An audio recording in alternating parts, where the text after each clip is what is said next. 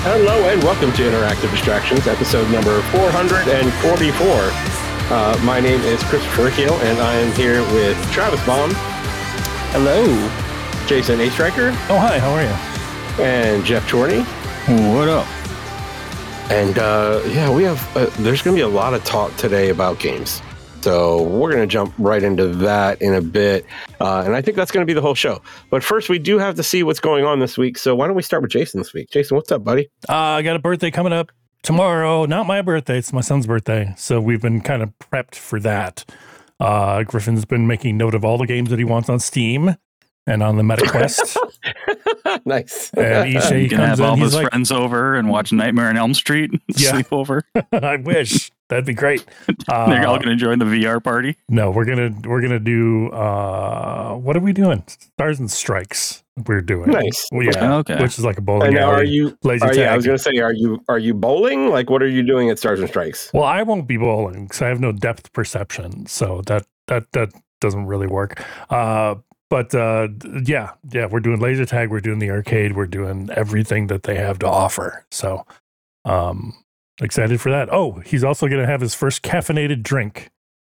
Yes. Okay. Yes. Did you guys do the whole cake thing on his first birthday? Yeah. Yeah, we did that. Okay. We did cake things for every birthday. And just, yeah. No, are you talking about like the cake where the smashable cake? Like yes. You get, yes. Yeah. He like, no, smash cake. Like a thing here. I'm not sure if it's caught on there or what, but I've noticed a few people do it is on their child's first birthday, they get their first slice of cake. Period. Oh, really? No, weird. Yeah. Well, I guess maybe. Oh, no, it could have been his first. We fill them with sugar early, Jeff. Well, no, what I know, the tradition that I know is that on your first birthday, you get them their own little cake. It's about this big around, right? And only about that big. It's called a smash. And you just, yeah, it's literally called a smash cake. You just put it right in front of them, and you just wait, let them go ham. And yeah, exactly. See what they do. And I still do that. So it was. I don't know what Griffin was like, Jason, but I he was very timid. Yeah. My son was that way. Like he would just he grabbed a little bit and then was like. Was just like taste it. My daughter, like nice. Two hands straight in. I'm like, all right, there you go. That's what this is all about. Yeah, nice. But yeah, that's happy birthday, Griff. Yeah, happy birthday, Griff. He's 7. He's gonna be 8. Yeah, 8. He's gonna be 8. Okay. Yep. And it's a big day for him. Big day for us. Yeah. Big day for fun. Awesome. Anyway, almost driving. Yeah. Big fun Chorty. For day. I know what's up. What is up? What have I done lately? I don't really remember this past week, but today we went to Pickle Fest, the first ever Toronto Pickle Fest. Bitch, I would love to go to one of those. I need to know what this is. I'm sorry. So T told me about it yesterday or the day before, and I'm not a huge... Like, I don't hate pickles. I hate them on burgers, but that's about it. I like them by themselves. And she's like, oh, there's this Pickle Fest happening at this brewery downtown. Oh, and, my God. We're like, I'm like, okay. She's like, we should probably. It was one of those like, she kind of made fun of it, and then was kind of like, oh no, we should go. Yeah, oh, yeah, she wanted 100%. To go to that.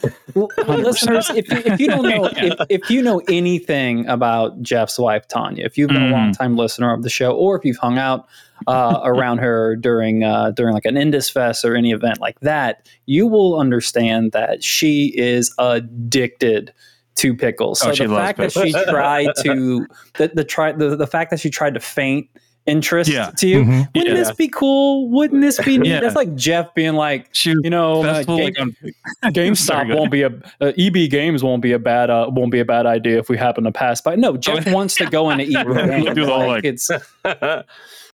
I still remember the pickle pops from pops. Yeah, from Sal's house. No man, that's man. So she ran that by, and at first I was kind of like, I don't know, because the weather has been shit here the last few days, and it's, of course, it's outdoors. And then if I was like, okay, yeah, sure, let's do it. Like I'm sure we won't be there for like too long and whatever. So she had the tickets really quickly, which kind of leads me to believe that she already had the tickets. She's a co-founder of the Pickle Fest. I find that hard to believe. I know, right? Very hard. I don't give her shit for this at all, because like I do the exact same shit with like video game stuff. So it's like, that game I just purchased. You know, I've been thinking about buying this, and I've had that forever. Yeah, sure you have. Yeah. You've had that PlayStation 5 forever. That just came out today, right? Yeah. So it's a festival at a brewery, and they had a bunch of they had 50 vendors that do different types of pickles or fermented stuff. So it wasn't just pickle. They had sauerkraut, mustard, I don't know, pickled eggs. I've never had a pickled egg. I would try one. I've never had one. So we went, and it was fun. We had some of the food we had. I just had a basically with the equivalent of a Reuben sandwich, because they had a pickle pizza, which I've had before, and I kind of think it's too overpowering to put on a pizza, but that's what T got, and it was okay. They had a pickled donut, which was interesting. Okay, what the fuck are they doing up there? Dog? I don't know. That's bad. It's a regular donut, but the icing was I don't know if it was made with dill pickle juice, but it was green. It tasted like dill pickle, and they had Flamin' Hot Cheetos on top of it. Oh yes. It wasn't awful. I can't know. You guys are monsters, dude. I'm moving. Yeah, I had a wait expecting to hate it, but it was okay. Even had a dude there, a couple guys. They own a restaurant. And they were shucking oysters, which is hell yeah. You know, yeah, and those are awesome. Of course, Tanya didn't touch that, but I had a couple oysters and some big meaty boys from the West Coast. I've never had a West Coast oyster. They've always been East Coast, so that was a little bit different. If you like more meatier stuff, like you know how some people don't want to try an oyster because they're kind of like snot texture. These are not that. Raw anyway. Yeah.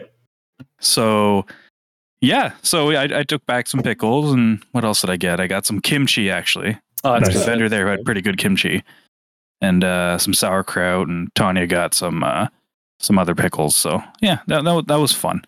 That's what we did today for a couple hours. We went there literally at opening, and by the time we left, the place was fucking packed. Oh, wow. The lineup to get in was probably at least half an hour, which doesn't seem long, but it's long. Pickles. Yeah, for something like that, it's pretty long. So we were in and out of there. Pickle Fest. Yeah, seriously. Yeah, and the lineups for all the vendors were getting pretty long, especially the food ones. So we were in and out of there. We stayed for maybe a couple hours, an hour and a half. We were back home by 1:30. So it was fun. That's late for me. I'm usually in bed by a healthy 10:30, man. In the morning. In the morning, yeah. Yeah, that was this after. Yeah, he's talking about. Yeah, this was today. This was this morning. This all went down. Yeah, the opening was at 11. We got home probably around 1, I think. Okay. I ordered a PS5 SSD, which arrived yesterday. So I'm going to try to put that in tomorrow. So wish me luck. How big? They're pretty easy. 1 terabyte. 1 terabyte? Nice. 1 terabyte, yeah. I just got the cheaper one that was on sale. I think it was $100 here. I think it was $50 down there. I think it was on sale for. Okay. So yeah, it was that clocks out. Cheap here. Yeah. So I'm looking forward to that. So finally I don't have to delete a big game every time I'm done playing it on there. So that should be interesting also to me trying to install. I got one of those Xbox expansion cards from Woot for $90, which is a pretty good deal. Holy shit. That's a really good deal. I bought one of those around launch time, and it was not $90. No, they're usually $129 or something like that. So they are probably. Yeah, that thing literally just slides in. Just stick it in there. Yep, stick it in there.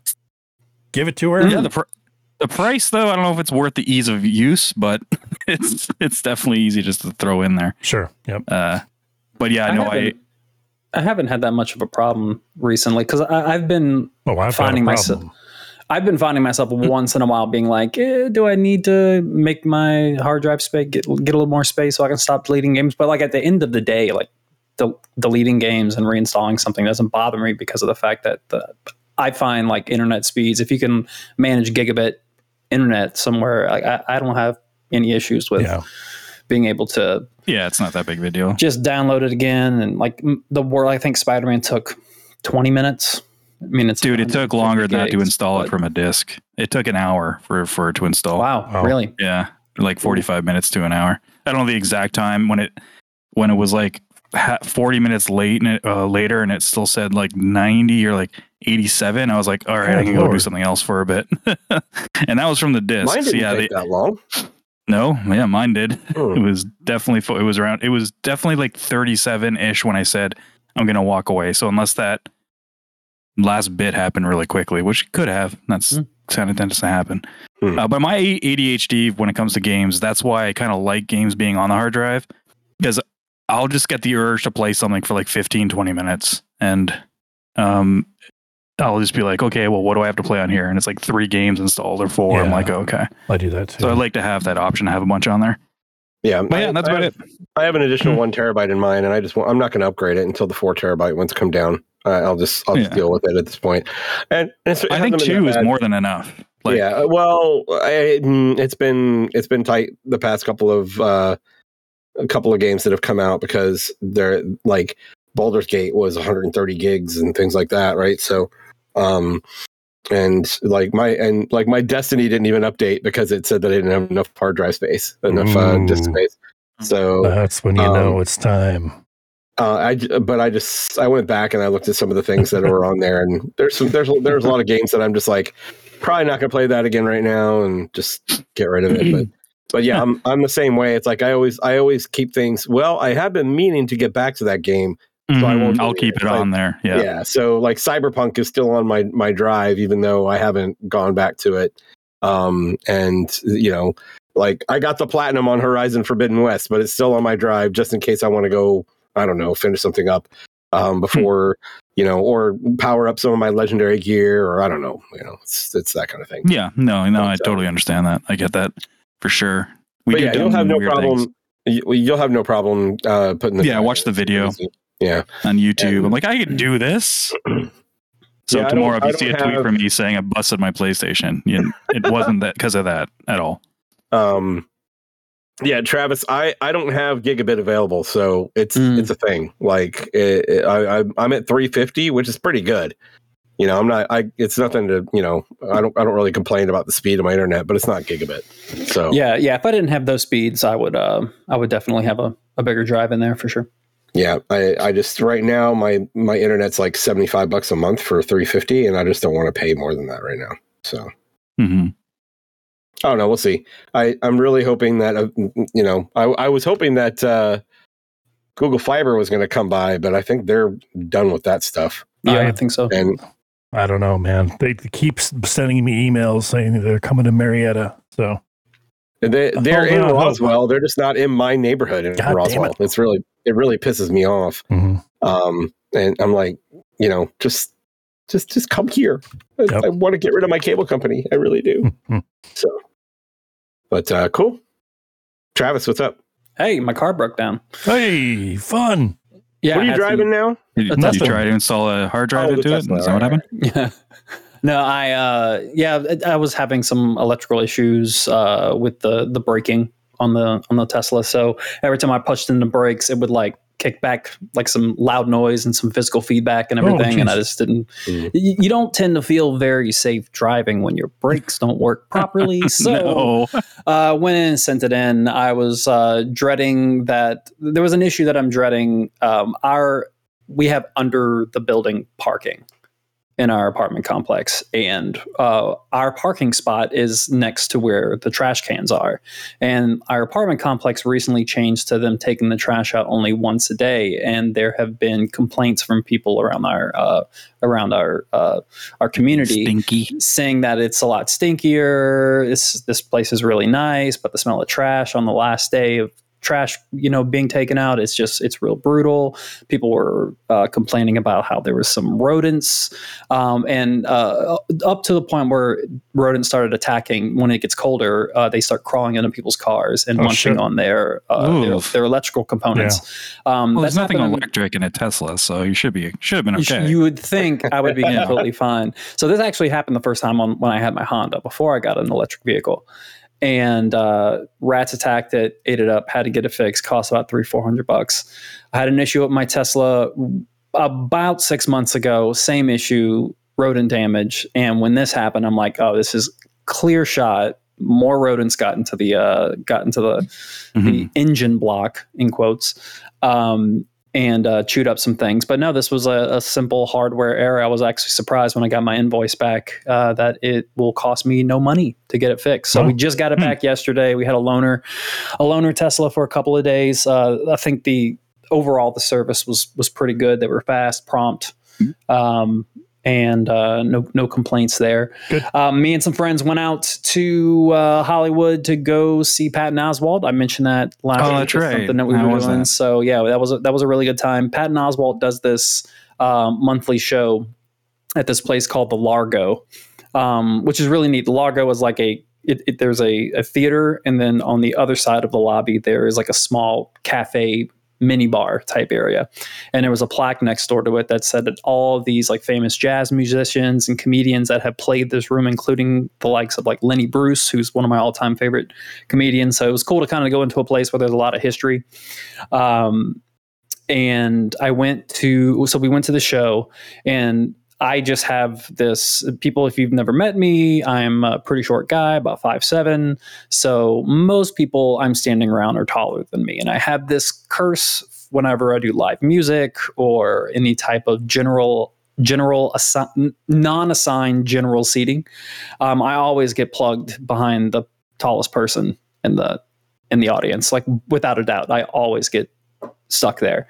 And that happened this time. We're in my seat waiting for the show to start. I have this gentleman, lovely person, I'm sure, with his hair styled in the biggest, tallest bouffant you would ever see in your entire fucking life, which would be completely fine with me if during the show you sat there and you just stayed still, and I can lock in a spot around your beautifully styled hair and sit there. But no, what does he do the entirety of the show? And if you're not going to appreciate the sight gag if you're just listening to the audio version, but his head was constantly on a swivel, on like a 15-degree swivel all night. So all night, what am I doing? Fucking swiveling side by side all damn night, because this asshole couldn't keep his fidgety ass still. So, but regardless, it was cool. It was a fun show, all things considered. Patton Oswalt,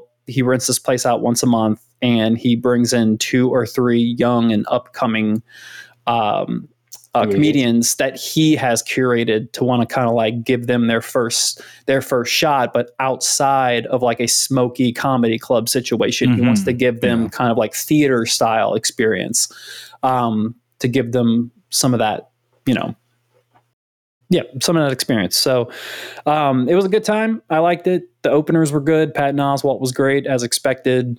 And looking into the next week, there's really not much else going on except video games. So, Chris, what about you, my man? Not a ton to report. I am now in the part of the year where I have enough vacation left over that I've just stacked it like a day per week, so I can have 4-day work weeks throughout the rest of the year. So that's nice. That'll start next week. Tomorrow, we're getting close to Halloween, and we're bringing the kids to the pumpkin patch to get their pumpkins, and we'll see what else happens there. They like, the place that we go has this big corn maze, and it's all, it's a thing. It's like this thing that we do every year with the in-laws. So it should be fun. Our third child is coming with us. That's our next door neighbor, who's their kid is like best friends with. Scared me for a second. I thought I was. Yeah, I was gonna be like, what? Yeah. Oh, by the way, No, yeah, they our next door neighbors are really close to us, and so we're like, I think Jason and maybe Travis know Jerry, but they're good friends with us too, and they're both families are in the same neighborhood, so all of our kids hang out a lot. It's it's a good good situation to be in. Yeah, doing that tomorrow. And I really don't think there's anything else going on. So, all right. That's uneventful. Good, uneventful is a good thing, right? So usually, yeah, especially when video games are happening. Yes, video games are happening. So let's talk about that. So we're saving Spider-Man for last, right? Oh, did that come out? Yeah, that came out. I must have missed that. Oh, weird. That game that is the reason that we delayed the show. Yeah. Oh, that one. Okay. Oh yeah. So, I don't know. I'll try and think of something. Think of something else, right? Yeah. Does it have anything else besides Spider-Man? Besides me, I guess. I bought Wonder. That's as far as I got with it, though. Hey, there it is. You played the step one really well. Yep. Did you download it or go to a store and buy it physically? I downloaded it. Okay. I don't buy that stuff anymore. I don't do physical things anymore. I put a little bit of time into it. The majority of my time was spent on something else, but I'll get to that in a minute. But I got through essentially the first world of it, and very much a 2D Mario game. There's a lot of things that, it plays exactly like you expect it to play. Controls feel really good. You get some of the new stuff right out of the gate, like the elephant power up is like one of the first things that you get. Nice. So that's pretty fun. Like you can collect water and like you spray water out of your trunk and stuff like that. The stages are really well done. Every stage has like that dimension. Well, so kind of the hook for this one, right, is you're not in the Mushroom Kingdom, you're in the Flower Kingdom, right? It's a different kingdom. And big surprise, Bowser shows up and he grabs like the Wonder Flower.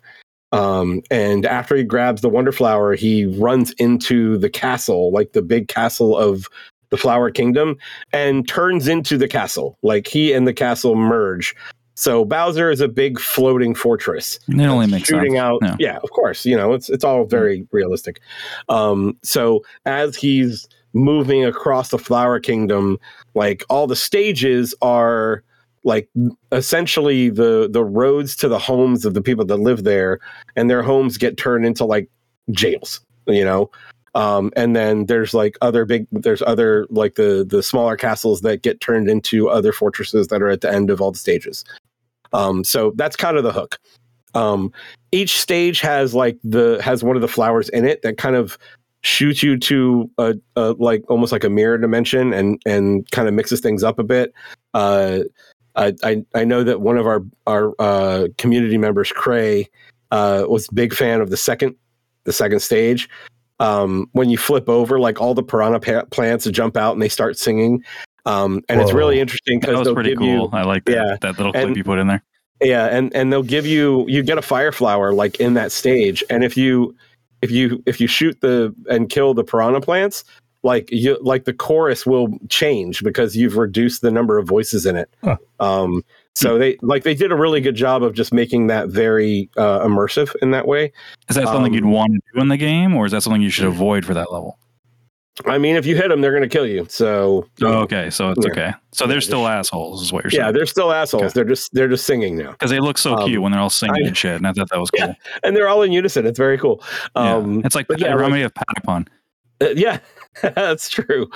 But like one of the things that you see a lot when you switch into that like that mirror zone is a lot. Everything's moving around. Like all the pipes are transposing and going into different areas. And one of them had in the first world had a really cool hook where you switched over and immediately you got a star, but there were falling stars coming from the sky, and you're trying to blitz through the stage as quickly as possible. Like you only get a small amount of time in this, in like the other on the other side, and you're trying to collect a seed, like one of the seeds.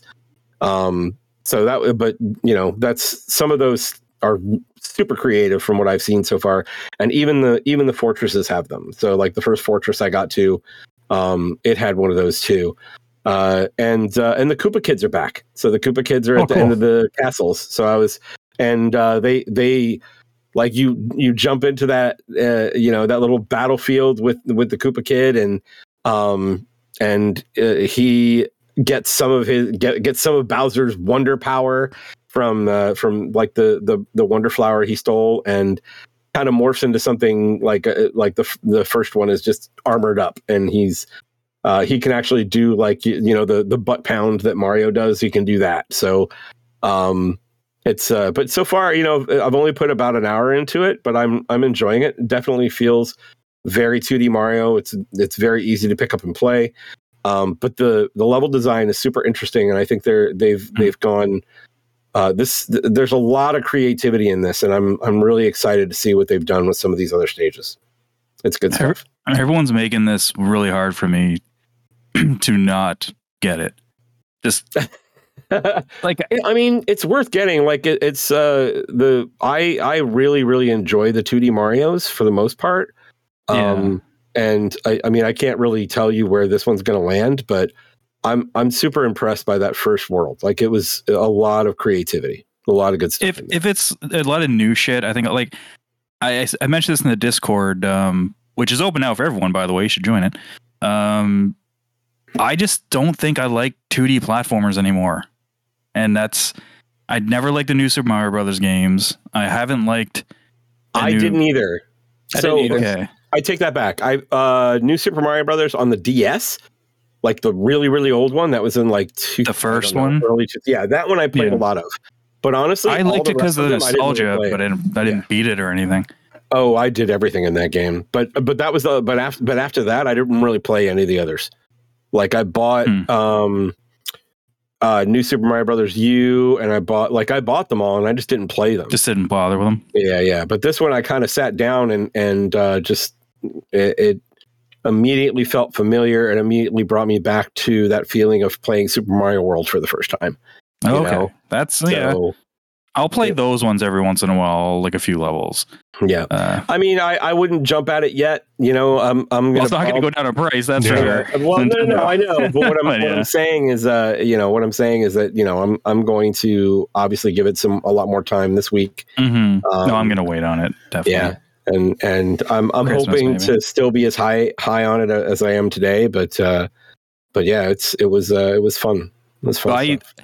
I was in when I was picking up Spider-Man. I almost picked up the new Sonic game, but then I was like, well, I'm going to wait for Travis to give me his impressions on that, because that's definitely something he would have picked up day one. So, because my whole platforming thing, I'm going to hear what he has to say about that one. There's a new Sonic game?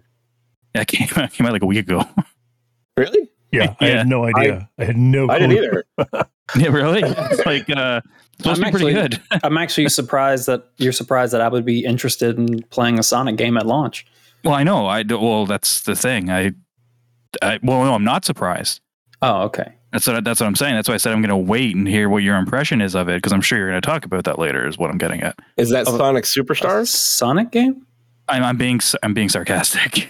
Oh, okay. Anyone who knows Travis knows he does not like the Sonic. But no, I did almost buy that because I was like, hey, Sonic, I forgot about that.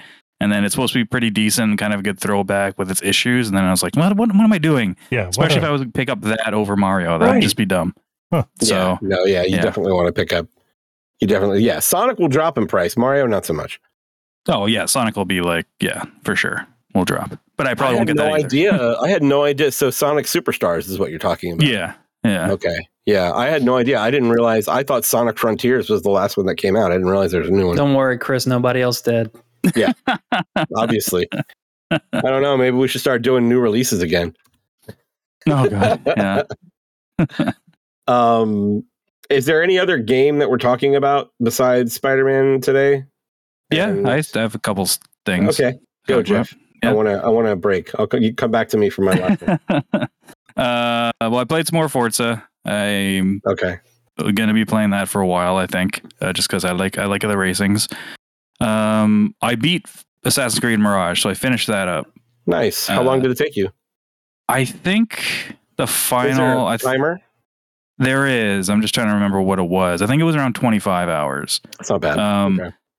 But I didn't do a lot of the side stuff. I did more of the side stuff at the beginning of the game when I wanted to have the different currencies you can use to open up shit. But once I got stuff I really liked, I kind of stuck to it and I didn't do a lot of side stuff.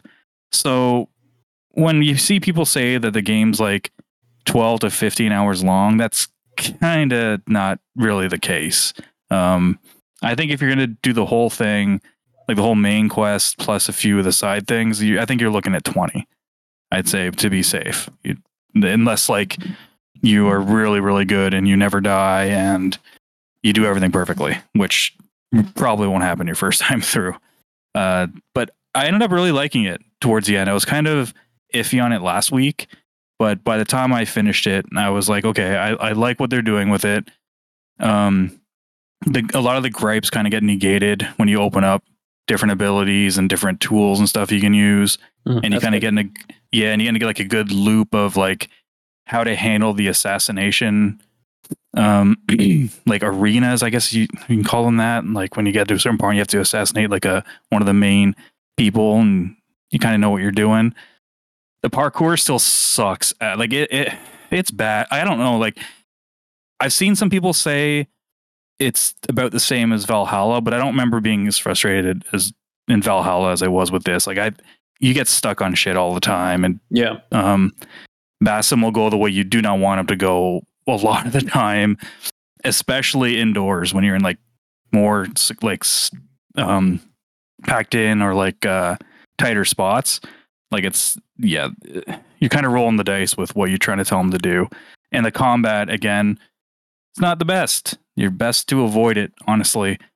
I think they touch up on that, make the parkour better. And after playing Spider-Man, they just need to make the combat the Arkham-style combat. Mm-hmm. Like the Shadows of Mordor, the Arkhams, the Spider-Mans, because I think that would be good. The first ones were kind of like that, just not as deep. And I was about to kind of interject and say I'm surprised because I remember not having many problems with the combat in the first couple games, and mm-hmm. Now that if I'm thinking back on it, in reality the first two games all I did was block, yeah. parry counter, yeah. I would always just wait. Like I didn't really do anything in the combat. It was all just parry counter, and that's all you really need to do. And they attacked you one at a time, yeah, so it was like you just waited for that. That's not good is what I'm getting at. So it's not it's not good at all. No, but this they tried to do like the kind of the newer ones with the old ones, so you can still like parry and counter and stuff, but you have the enemies attacking you at the same time in certain situations, and one might light up with the red and one might light up with the yellow, which are two different buttons and things you're doing, so no matter what you get hit in certain situations. So it's kind of a pain. But there are things you get later that totally just make it a non-issue because you can cheese your way through. Just drop a smoke bomb like in most Assassin's Creed and then just assassinate them all, like 5 dudes in a row, and they're dead. But yeah, that's what those two things are just the two biggest things I think they need to change, and I think the second one will kind of do when the history will repeat itself. It will be like Assassin's Creed 2-1, I think. But yeah, I still recommend it. If you like Assassin's Creed, it's not going to change your mind if you don't. So, mm-hmm. Did the story end up panning out a little bit better for you? I had to look up what the hell happened, really. Like on a more, that's not a basic. Like the story wraps itself up in a basic level with a couple of things. I was like, why did this happen? And then I watch it, and I'm like, okay, that makes sense, especially if you played Valhalla. I didn't get to certain parts in Valhalla, so that never would have clicked with me. A lot of the stuff at the end, I never would have even thought about it. And it actually is really cool. But because I didn't beat Valhalla, I didn't have any of those connections, so I didn't get any of the stuff that are probably like the wow factor type stuff. But there is a pretty cool kind of like twisty thing that doesn't. Okay. You don't have to play Valhalla to understand. But that I thought was pretty cool. Okay, good. Very, I thought it was predictable, but it was cool. But yeah, that's the book closed on the Assassin's Creed. Cool. Yeah. I think that might be everything. Unless Jason played something besides Spider-Man, which I don't. No. Sorry. All right. I haven't played too much on it. The only thing that I'll add is I went ahead and gave up on Lords of the Fallen. I forgot you were playing that. Right. Yeah, every gripe that I had, it just didn't necessarily go away. I found that things were getting worse. Yeah, I was about to ask that. You know, like it's one of those things where, you know, FromSoft created sauce on your chin. They create worlds, and the reason why this is such a copy genre, like they found a sweet spot in creating a difficult game that tests you every step of the way. And I find that this game, as well created the world is, as well designed everything is, how pretty this game looks, I always found myself fighting against the developer than fighting the enemies in the game. Like, they're just trying. I felt like they were just trying to trick you. Like, you're in an area where, like, you're just kind of on a cliffside, and you can guarantee 6-7 times, like, FromSoft will throw one guy hiding behind a wall trying to push you to your death. They'll sneak one of those guys in there, but no, Lords of the Fallen will sneak every enemy in that area to try to push you off, and it's like, it's so bad. And then there's tons of issues with enemy placement. Like, the game is just way too packed of enemies. It makes the moment to moment discovery a chore, and that's not even including the lantern bullshit. You got to hold it up and impede your pacing and stuff. It's just not a fun game. I think they do a good job with a large swath of this entire development. Like, the world is great. It's got really good music. Yeah, really good. But art direction's awesome. On paper, the floating between both worlds works for me. It's just that in application in this specific game, it's just not there. It's just not there for me. So I tried multiple times. After I said I quit, I tried again. Then I quit. Then I tried again. And yeah. I got to the point where I had to just delete the game just so I wouldn't be tempted to try it again, because I know before Spider-Man came out that I would just keep going in and going in and going in, and I just kind of put myself out of my misery and deleted it. What's up? The enemies pushing you is really funny to me, especially after playing Lies of P, because the early, like, Demon Souls did that a lot, but Lies of P, they kind of got less and less the more From games that I played, and Lies of P also doesn't do it a lot. It does an early one, and I was like, oh shit, this is gonna happen a lot, and it doesn't, and that. So it got to a point where, like, hours and hours and hours go by, and I was like, oh, look, there's a bright, shiny thing I need to go get over there on this ledge.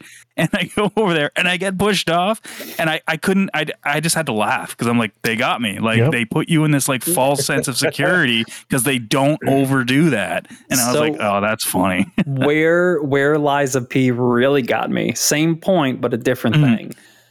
The first 3 wooden bridges that you walk across in Lies of P, 100% will shatter and you will fall. Like, the first 3. And then after that, they never do it again. No. It just goes away. But every other bridge, you're like, you know it. You know it's going down. And you're like, is this one going to fall? Okay, the last couple haven't fallen, but those first 3, man, those first three. And they're all, the bridges are similar, and they break in a similar spot. So I'd always just run and jump over that exact spot, because I'm like, that's such good game design, because it's like you're keeping the player on their toes, man. And that's the stuff I love. Like, if I'm constantly being reminded that you could do this thing to fuck me over, you're going to keep me on my toes in every best way imaginable. But when you're constantly just doing the pushing, it's just predictable and just annoying. And it doesn't necessarily make the game easier knowing it's coming, because the game's so goddamn janky that it's so easy to fly off the edge. I think that was like really my big complaint with the gameplay, was the constant falling off to the edge. I think by the time Dark Souls 2 or Dark Souls 3 rolled out, FromSoft realized that there was a huge issue and players shouldn't die by swinging their sword. Like, they just shouldn't. So, like, any ledge in, like, Dark Souls 3, you can walk off of and fall to your death. But if you walk up to the ledge and just hit attack at the ledge, you will never, ever go over the ledge. I never noticed that, because I thought I could always fall off by swinging my sword, even to this day. And when it didn't happen, I was like, oh, I got lucky there. Yeah, I never actually put that to the test. Yeah, they put up an invisible wall when you're attacking, so you don't just, like, tip over the edge. Yeah. And that needs to be in Lords of the Fallen desperately. So you're not fallen. I'm not fallen for the Lords. That's for sure. But no, that's the only thing non-Spider-Man that I've been playing. All right. Should we save Spider-Man for next week, or? Well, no, I got one more thing to touch on. And that's right. Yeah. And so I did, once I started playing Spider-Man, I realized immediately that I needed to stop, because run two different action games with two different button configurations. Dude, I walked into Spider-Man and got my ass handed to me, because I was trying to dodge with R1 every single time. Whoops. So trying to finish up Final Fantasy 16, Final Fantasy 16. I'm really close, but I cannot pass up the opportunity to do side quests. I just can't. And I'm kind of glad that I didn't, because I know that, like, we've talked about this before, and I know that, like, Jason and Jeff, the two of you, more Jeff, I think, was talking about how some of them are just kind of throwaway, and if it's not a plus, you just stop doing them. And I tried to do that for a little while, and my completionist side of me just got the best of me. I'm like, I can't. I just got to do them. Yeah, I'm glad I did. Like, even some of the throwaway ones have, like, things they touch on later in the game that just are just like these cool little nods to what you're doing. Like, there's and just as a couple of examples, there's one where it just seems like a throwaway quest that you're just helping. It's in Dolomil, the inn that's in the desert. And it's like this guy is trying to be a baker, and he sucks at baking, his bread always, like, collapses and shit like that. And you help him out, and eventually he comes up with an idea, and he creates this bread dish that looks like Dragon's Fang, the crystal where the crystal is in the desert. And, you know, great. That's cool. I'm glad that worked out for you. The bread is still falling. You just have it just looks like Dragon's Fang now. But later on in the game, like, literally, like, an act later, you see two kids in, like, the dining area of the hideaway, and they're eating these and talking about the Dragon's Fang bread that they got from Dolomil. So it's just little touches like that. And it's like, it's still kind of a throwaway quest. But what I realized as I was getting closer to the final act is that all of these characters that, you know, one of the things that I don't know if you guys remember when I was talking about the demo, one of the things I didn't like was I didn't feel like I was attached to any of these characters.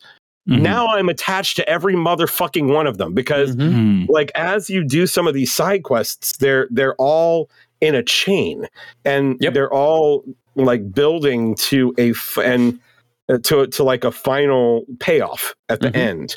Right. So the side quest that you're doing, sure, you may just go and, you know, kill some dudes and that's it. But they're like, the string of those side quests end up with this big payoff at the end. And with the, you know, the very non-subtle, you know, slavery storyline that we're trying to work out here. I'm always, you know, trying to do whatever I can for the bearers, because fuck their masters. Like, every time I see one of their masters talking to the bear, I just want to fucking punch him in the mouth. But there's a set of quests that I found that basically, in Eastpool, you rescue a bunch of bears, and then you settle them in Eastpool after you clear it out.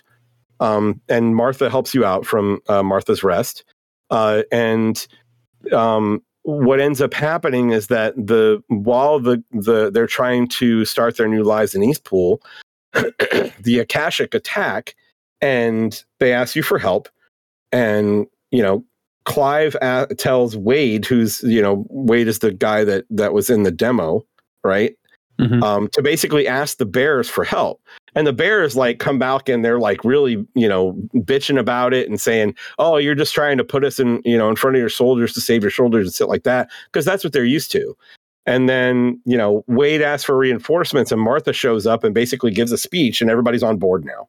So that's kind of weird. But anyway, after everything is all said and done, the bears now have a place to live. They want to defend it. And you have this conversation with Wade, and Wade starts talking about how he remembers his first mission with you, with Clive. Mm-hmm. And the mission he's talking about is the one from the demo, in the first chapter. Yep. And that was just like kind of a really cool throwback. And he's going through this mission. I can't believe you took out that Marlboro or whatever the fuck that flower was called. And he says, like, yeah, Gabagool. And he's talking about like whenever he felt like he couldn't do it, like he would always look at how Clive handled that and moved on. And, you know, that was a really cool throwback. Mm-hmm. And then you go back to Martha to get paid, and Martha opens up and gives you all of this information about how she met Sid, and how she ended up getting into the business of freeing bears and trying to relocate them. Just really interesting stuff. And I noticed that as I started completing some of these side missions, I was learning more and more about all these characters that I have now become more attached to, you know. Mm-hmm. There's some characters that I don't think they did a good job with. Like I'm not a fan of how they treated Jill the whole time, to be honest mm-hmm. with you. But like a lot of the side characters, like Vivian and like a lot of their storylines get, you know, some good stuff to them. So yes, it is true that you can kind of blitz through and ignore some of those exclamation points. But if you're into the character development side of things, definitely mm-hmm. go do them. Yep, agree. But I was really trying to get it finished up today before the show, and I didn't quite do it.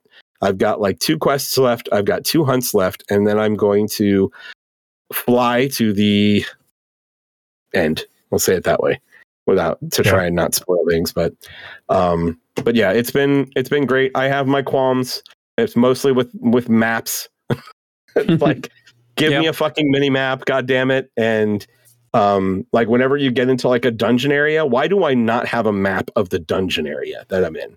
Like, air quotes dungeon. Like there was a castle one of the castles I went in when I was on my way to one of the mother crystals, and there were 2 different directions I can go, and I'm like, okay, so I'll go this way first. Oh no, that looks like it's going to where I need to be, so I'm going to go this way instead. And it turns out that the second way I went is the way I'm supposed to go to continue the story. So once I realized that, I went and turned back to try and go down the other path, and they had locked the door behind me, and I couldn't get back to where I was. So they completely cut out the exploration for me, and that's really an issue for me. I get it. Like I feel a map wouldn't have been difficult for them to add into there, but like dungeon map and mini maps. Like, but I found I found a pretty bit. You never come across more than a path of one or the other. Like you never have like a triple path or anything. Yeah, like it's always just one or the other. More than 2. Yeah, right. I've never seen more than 2. I think they rectify that well enough. And I hear you. What you're saying about having a map is completely true, but they have that. I think you hold down either L3 or R3, and you hold the stick down, and the camera kind of essentially what it does is have Torgal point you in a direction for the next, you know, for the campaign, and whatever direction he's pointing you to, go in the other direction. I forgot what button that was, because now if I hold down R3, all I get is either the chocobo shows up mm-hmm. or it tells me that I can't bring my chocobo out. Then it's the other button. If and then L3, that's R3, I don't remember L3 doing anything. I'll have to try it again. Yeah, so that Torgal will point you towards the next step in the story, and you just go the opposite direction, and you can know with confidence that that's the side area that you need to explore. I'll have to use that. Yeah. But honestly, none of that is as bad as the fact that they blocked the path to go back. Like I couldn't backtrack to go finish my exploration, and that was kind of annoying. But I mean, that's a small gripe. Small gripe for a fantastic game so far. I plan to finish it up tonight. I'll probably be able to finish it up tonight. So we'll see. Good stuff. All right. So Spider-Man. That happened. It did. I'm almost done, I think. Are you really? Done. Yeah, I've been playing a lot. I've been playing a lot as well. Well, I've been playing so much that they finally introduced goddamn antagonist. Venom. Finally.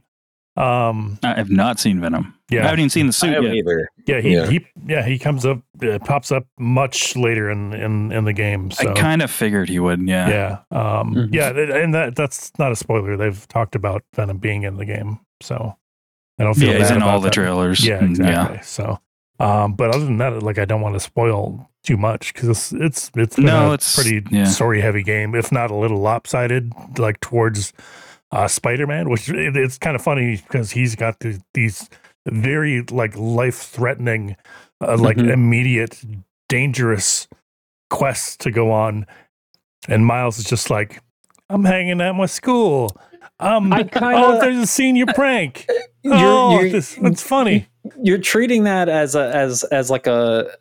kind of probably a complaint with the lopsidedness and everything. Not exactly. It's just it's a little off-putting. Where I'm at in the story, and I haven't seen Venom, but I have the suit.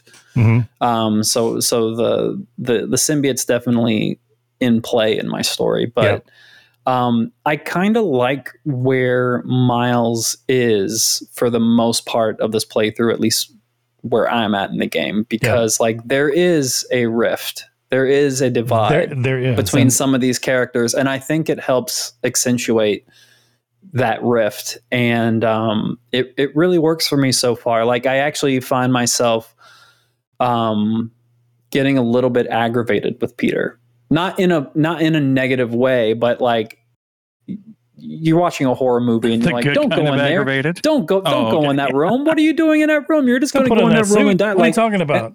And I'm doing the same. I'm like, Peter, what are you doing? Don't do that. This is a bad move. You should be doing this. So I find myself like, and again, not a complaint at the game. I like that I'm having these thoughts about these characters, but I have like so much empathy with what Miles is going through right now. If they didn't touch on like the severity of like his situation and his getting put off by Peter a little bit, if they didn't touch on that, I probably would be complaining about it, but they do bring that into play. So, and they do a good job of doing that with the phone conversations, not just in cutscenes. They're constantly reminding you of these relationships that are being held together by literal threads. Yep. So yeah, it's been terrific so far. I'm not as far in as you. I would say probably 12 to 15 hours in. I went in expectations wise, like understanding that this was going to be an iterative jump and not a generational leap versus the first two games that we got. So I was preparing myself mentally for that, and I guess my expectations still weren't as safely prepared because it is very much the first game. Like, so much so, like I would consider it like a jump from Uncharted 2 to Uncharted 3 than I would a jump from Uncharted 1 like to Uncharted 2. God of War and God of War Ragnarok? I think God of War Ragnarok did the jump, which was essential on essentially what's the same game. I feel that they did a little bit of a better job, Sony Santa Monica did, with the iteration from God of War to God of War Ragnarok. I personally think so, but I think that Sony Santa Monica is slightly a little bit of a higher level than where Insomniac is right now. I think Insomniac's doing some insane stuff when it comes to how terrific their game runs, and maintaining ray tracing and finding ways to first game that I've like ray tracing really stands out in it in a good way. Yeah, for sure. Yeah, for sure. And they are wizards. They should put out. Are you all playing on performance or performance? I'm not. Oh, I'm playing on Fidelity. Yeah. Give me performance. Yeah, I'm playing performance too. Okay. Yeah. Yeah, I definitely want the frame rate there for sure. Dude, I need to say that because I said it in the thing. Like, I don't think the swinging looks good in 60 frames to me. I think it just looks more natural in 30. I'm just like, I mean, for me personally, like, you can't really disagree or agree. It's I look at it like it's the first game I've ever put on performance mode that's had a consistent 60 that I've said to myself, I don't think this feels right in 60. And I think, I don't know if it's just the visual of the swing. I don't know what it is. It's just, I don't know if it's because I'm used to seeing him in a movie form, and I played the other, like the PS4 one was 30 frames, and I played Miles, and I played it kind of recently on PS5, but I don't know if I played on, I would have thought I played on performance, but maybe I didn't, or maybe, I don't remember if the fidelity ran at 60. I don't remember. I cannot stand by and let you normalize the 30 frames per second bullshit. That's fine. I think it's totally fine. I was going to say, I do think that might be one of the strangest things you've ever said, Jeff.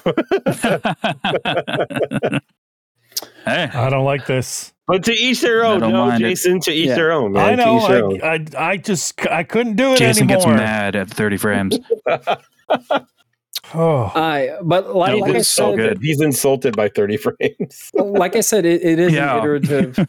And this game does look good. Like I agree. Like it does. It is a really, really good looking game. But it does not feel any different. I don't know. It is an open world game, so sometimes like you are gonna come across some like NPCs and stuff like that are very prevalent in Spider-Man 2, where it's like you look at the characters and you really get a good look at them, and they look like they could be like character models in the Madden story mode or something like that. Yeah, like that, like in the eye. Yeah, they could be so. They always look like they're surprised. Yeah, it's so weird. But like I alluded to earlier, like it's super iterative. I was prepared for it in my mind, but not as prepared as I should have been to. Like I like what I'm playing so much because I like the first game so much. So like everything is just tighter. I think combat's I think they simplified combat a little bit, gave it a better control scheme. It took me some time to come to that conclusion, but now that I'm very into the game, I think the control scheme works really, really well. The game was kind of a challenge in the early goings. Yeah, in the first in the first 20 levels, I found myself kind of sweating out some battles, which I liked a lot because I knew that maybe like once I get into like the level 30s and whatnot, like I'm going to start getting really overpowered to where these fights aren't going to be as difficult. Mm-hmm. So I appreciated that there was like a little bit of a barrier to entry on the normal difficulty. And that was really good, but I like the swinging a lot. Again, feels the same, almost exactly the same as the first game, but the introduction of the wings just kind of, it's like the only. I use the wings so much. Oh my goodness. Me too. I find you're muted, Chris. Well, while he's getting there, I do wish one thing. I wish they didn't introduce the wings till a little bit later, just to have that something to look forward to. Sure, because they give it to you right away, and I was like, I need to get used to these controls again. Like, I don't think I appreciated that because they didn't unlock fast travel right away, and you need to grind that out in order to get fast travel points to different areas. Oh, I'll never use fast travel. You will. Yeah, I think it depends on how big the area is. When you have to go from Brooklyn to Harlem, you're going to use fast travel. 5,000 meters. Yeah. You're going to use it. You'll use it. Maybe not like your first couple of rides through, but like there will get to a point. Like I love this game, and I love swinging around. Slog. Yeah. Yeah, it can be.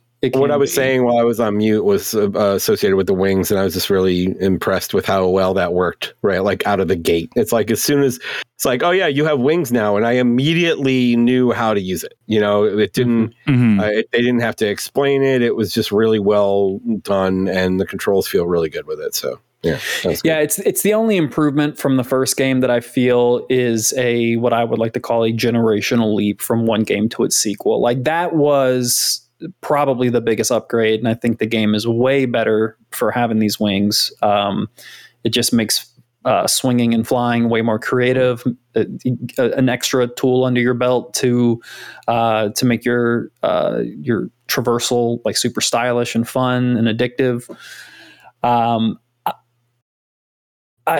So overall, I'm liking it like a lot. I just was kind of caught off guard that it's so much like the first game, even though I was preparing my mind for that to happen. Sure. I just would have liked to see a couple of more like quality of life updates. Like I'm enjoying the side missions, not the story side missions, but like the side missions, like the activities, ones that are, like the activities and the collecting and stuff. They are more interesting than the first game. I'll give it that. But when you're like a level 30, 35 around there, like you're still doing them over and over again. And there's less to do this time around. I've noticed that there's a lot less of collecting to do, but you're still at the end of the day collecting. And they bring them in while you're playing better too. Like I feel like you can just do them really quickly because they don't show you so many of them at one time. So it's easier to kind of get them done. And I've been doing them. I've probably done more side stuff than story. And it's I'm not far. Like I'm a little bit after when you go to the thing that Harry works at, right? The May's thing, whatever. A little bit after that, Emily May, the Emily May Institute or whatever. And I don't remember the games being this QTE heavy early on in terms of the main missions. So I do a lot of the side stuff to kind of break that up. Because there's a lot. There's like literally 10, 15 minutes go by and all you're doing is hitting R1 and R2, L2 at the same time, or R1 and square. I find there are less QTEs in this game than the last one. Like when you stop, when you're chasing, I'm early. Yeah, so. when you're chasing cars, like doing like the normal. Crime I'm talking this main story stuff though. It's especially that first bit when you're. It's not spoiler. I guess it's nothing's really a spoiler. The super beginning, but when it's kind of introducing you to all the stuff you're using, like even the Sandman fight, it was really cool. But it takes a lot from God of War, and most of that fight is technically a glorified QTE. So it's and then it kind of continues that for a while. Yeah, it's not the kind of QTE where you're literally watching like a cinematic and you're hitting a button here and there, but because they give you control.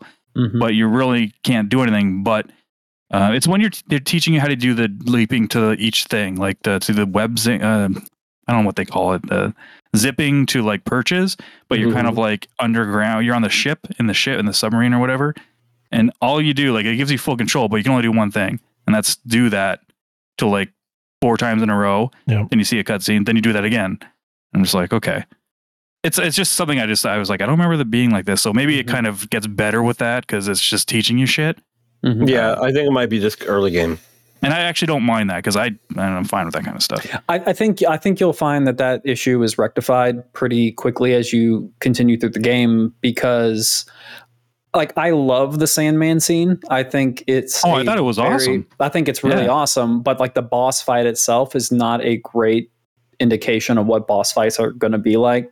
Like later on in the game, because they actually start to get more like traditional character action game boss fights, which are really, really fun and challenging in their own right. Coming off of Lies of P, where you have to like perfect parry time.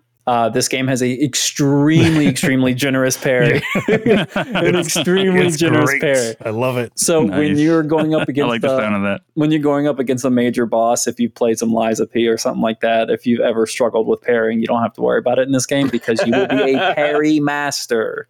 They call you Perry Mason up in his bit. As long as you find the right button. That was my problem when I read it to that. Exactly. I actually empathize with that, Chris. I'm thinking of the control schemes for both Spider-Man and Final Fantasy 16, and those would be two very difficult schemes to play at the same time. It took me about 2 hours of Spider-Man yesterday to realize I can't do this. I can't do this right now. I need to put it aside. I need to finish Final Fantasy, and then I can come back to Spider-Man. Because I don't. Because if you did it the other way, you would have went back to Final Fantasy and had the same fucking issue. Same fucking issue, right? Yeah. So I was like, I'm just going to put all my focus into Final Fantasy right now, and I'll have very little Spider-Man to talk about. As I said, I only got about 2 hours in, and then go back to, and then I'll come back to it after I'm done. And I think that was just the right way to do it. But I mean, I don't disagree, Travis. Like it definitely feels like the two games before it, and that's not a bad thing at all. Like it out of the gate, I immediately knew how to do the web swinging. It all came right back. As soon as they would say. The perch thing, like you could do that. And like the first time I did the perch, I immediately hit X as soon as I hit the ground. It all just came right back. So I think that's just a testament to how well they did that in the first place. It was just the combat. Like when I was in combat, I was getting my ass handed to me by peons. and so I'll have to go back and get used to it once I finish up. But that first brute that pops out when they introduce the parry, that was rough, man. I died on that point. I'm like, okay, I gotta figure this out. So the way they do the gadgets in this is also way better than the other two games. I love it. I didn't like it at first. Like the level up gadgets. Yeah, like the ones you share between Miles and Spider, and also the individual ones, because it's just attached to L1 and R1 instead of having a radial wheel that you have to bring up every time. And it's just, it took a while to get used to, because especially being on two different sides. But once you get in a rhythm of it and you kind of do it by muscle memory, it's like the combat flows so much better. And that's saying something, because I like the combat. What do you use, R1 or L1? L1's the specific Spider-Man, if you're using Miles or Spider-Man, then R1 is the ones that are shared between, like the gadgets, like the multiple web, like grenades, drone thing, stuff. Yeah, that type of stuff. Yeah. Okay. Yeah. And that was the one thing that concerned me a little bit, is going from Miles and back to Peter, because they do have different move sets. Has that been a problem? No, they kind of do combat similar things. They operate very similarly. Yeah. Like they have the same move sets for every intent and purpose. Yeah, like you have one area attack that's kind of just a different animation with a different thing. Like Spider-Man's got those cloth, the legs, the metallic legs. And where like Miles has the venom powers. The venom power, yeah. Yeah, so the difference is the metallic arms will slam on the ground, throw up the enemies, and Spider-Man follows him. And whereas the Venom thing, he kind of slams the ground like himself. Yeah, yeah, so they do similar things with just different animations that look cool. So you're not like, oh shit, which button? Then again, you guys are further, and I know you can open up different shit and you can switch stuff out, like in Final Fantasy 16. So I don't know how that works. If that's I haven't touched it, and I've really only integrated or touched the skill system initially. I think to get the powers, everything. I'm sitting at 17 skill points right now. Holy shit. And I'm just like, I don't know what I want to spend these on, to be honest. Yeah. You know what, Jason, I do that in these types of games anyway, though, because I get like a lot of times if I'm comfortable with where I'm at gameplay wise, I won't drop any points into anything until I get to a point where I'm like, you know what, I can really use this skill right now. And then I'll go spend the points on that skill. Yeah. I mean, that's, I always do that way of doing it. But yeah, everything has been pretty lackluster after the initial, like, you know, givings of the main powers. You know, the upgrades to those powers isn't really significant. At least it's not. I don't know, not to me.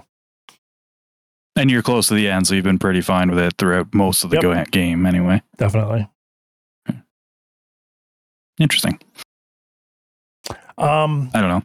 Miles Morales was special because it trimmed the fat. of Spider-Man, right? And now we're kind of back to like all that glut and all these side missions and such. They've done two things. Sorry, I'll let you finish, but there's two things that they brought back that I'm like, why? But go ahead. I mean, some of the side missions are, I don't know, they do a little bit as far as the world building is concerned, but there's not a ton of payoff for doing these side missions, other than, you know, a wink and a nod, some fan service here and there. But that's really about it. Like some of the the missions that I'm doing is I'm riding a bike through a fucking park, and it's ridiculous. Like Pete goes into his normal everyday outfit and he's like, okay, I'm going to ride this electronic bicycle, and this is my mission. This is what I do. This is what I mean, do. On the flip side, because that's for the Emily May Foundation missions and stuff. And I mean, at least they're mostly different. Yeah, mostly different. I think there's like 3 or 4 different activities you can do, so you can do every activity at least 2 or 3 times. So at least you're not doing the same thing over and over and over again. It's not the most fun thing, right? Like riding a bike. And it malfunctions on you, so you have to get it to the finish line before it blows up on you. Like it's different, and not the highlight of the game, but at least they're trying different things, I guess. Like I want to give Insomniac at least that credit, that they're trying to think outside of the box, because it has to be kind of hard. But I mean, it has to be hard to develop. They're padding the game, you know, with things to do, and I'm just saying that some of those things are falling flat. Do you think it's they had a hard time balancing, because they don't Metroid you in this in terms of the they kind of do. A lot of the stuff you get in the first 2 games are to do with getting around the city and things like the holding X thing. Isn't that something you open up in one of the skill trees in the first one, when you zip line to something and then hit X to vault off of it? Yeah, that's automatic. So that's like that's something you would get and be like, oh, that's cool. That's an immediate like, okay, that's awesome. But so many of those things now you can do right off the bat. So they can't really think of something that I wonder if that's where they kind of like struggled. They're like, okay, well, we want to give you cool shit for rewards, but how do you had this tool in the first game? Yeah, because they don't have it. Yeah, because if they took it all away, it'd be like, what the hell? Right. So, a good example of that is like your normal web shooters. Your web shooters are always activated, always on, and you hit them by R1. But you can go into your suit mods and you can progressively make your web shooters more powerful. They can hold more shots. And at the very end, the very, very final tier, I think there's 10 tiers that you can level up. The highest tier, they give you an ability, which was a standard ability in the first game. If you shoot an enemy with a web at point blank range, they'll go flying. And that was a specific web that you had in the first game. So like, there's certain things, there are certain things that were upgrades in 1 that are just automatically given to you in 2 for sure. But there are instances where the inverse is definitely in play. But I overall like the decisions that they made. I think you're right, Jeff. Like it like how do you sit and make those calls? Like, okay, we don't want to make you too powerful, just kicking off the game, but like we can't necessarily just completely nerf you without a story reason. And I'm glad they really generally didn't go in that direction. But yeah, I mean, overall, I'm pretty happy with it. I mean, I know the story for sure. I keep boasting like the iterative nature of it and everything, but at least everything is improved in a certain way. Like, yeah, I know Jason's right. Some of the side quests can fall flat, but they are an improvement. I mean, like performance was good in the first game. I feel like performance is an improvement. I wouldn't know. Loading is something that was already an improvement when it was introduced to us in Spider-Man, and that's even way better. Those guys, Insomniac, are just straight up magicians. They should run a clinic on how to develop video games so every other developer can at least get on par with what Insomniac's doing. I understand budgets are different, team sizes are different everywhere you go, but a AAA game I feel like what Insomniac has done for the performance and how well this game loads, like, it is untouchable. Insomniac has pretty much single-handedly carried this generation in regards to games that make this generation worth it in terms of, like, tech. Like, they've 100%. They're 3 for 3 now. And there's other games, of course, that are examples of being like, oh shit, yeah, this I can't see being done on older consoles. But yeah, they've been killing it, and they've put out 3 games in 3 years. So yeah. So what are the rest of you doing? And I think, like, and again, it's because my plebe ass is playing on 30 frames, but I think there's a big jump in visuals with all the stuff they have going on in there. But outside of facial animation and stuff like that. But yeah, I've been taking lots of photos. I'm like, I usually don't do this shit. Like, I'm just like, this game looks so good. I'm enjoying it. I didn't get to play a lot of it yesterday. I had other things I had to get done and things that got delayed, but tomorrow I intend to. I'm enjoying it. I understand. I like it so far. Quite a bit. Yep. Yeah, I'm looking forward to it. But I think the next one will be when my... Yeah, I think that the next one, though, will be when my burnout would set in. Kind of like it did with God of War. Like, almost any franchise I really like that goes beyond, like, 4 games, I start to get burnout. So... but luckily Wolverine's coming in between, so... Ooh, boy. Yeah. Couldn't be more hyped for Wolverine. Insomniac doesn't need to prove anything else. Like, we know what to expect with them. Like, I still don't think they're on that Sony Santa Monica level yet. Like, in terms of character animation, I don't think they are. Yes. Agreed. But they're close. Yeah, you still see a lot of Sunset Overdrive in this, because that's like the same engine, and especially with the character models, not the detail, but the way they animate and look. But in my opinion, the more Sunset Overdrive that they can put in the Spider-Man, the better. Yeah. Yeah, for sure. Yeah, for sure. But yeah, I'm enjoying it, man. I'm digging. They need to have some oozy orange pop that turns everyone into zombies and then have you grail on rails. Yeah. Grind on rails. Perfect. That's what they need to add for Spider-Man 3. All right. Hey, anything else? Not for now, until next week for me. Yeah, I'll have probably more to say next week when I'm a lot further. You guys will probably be finished. Probably. Yeah, more than likely. Definitely. Yeah. Oh man, is that a wrap then? Or are we done? I think that's so. A wrap. Okay. Well, that is the show, folks. Thank you for listening. Hope you enjoyed it. If you did, please tell a few friends about us. Like, subscribe, and comment. All those things do a lot for us, and we really appreciate it. You can also check out our Linktree, which is below. You can also get there by typing interactivedistractions.com. And I think that's about it. Come join our Discord now that it is open to everybody. We'd really love to hang out and chat with you guys. But until next time, my name is Chris. I'm Travis. I'm Jason. I'm Jeff. Play our games, and we'll talk to you next time.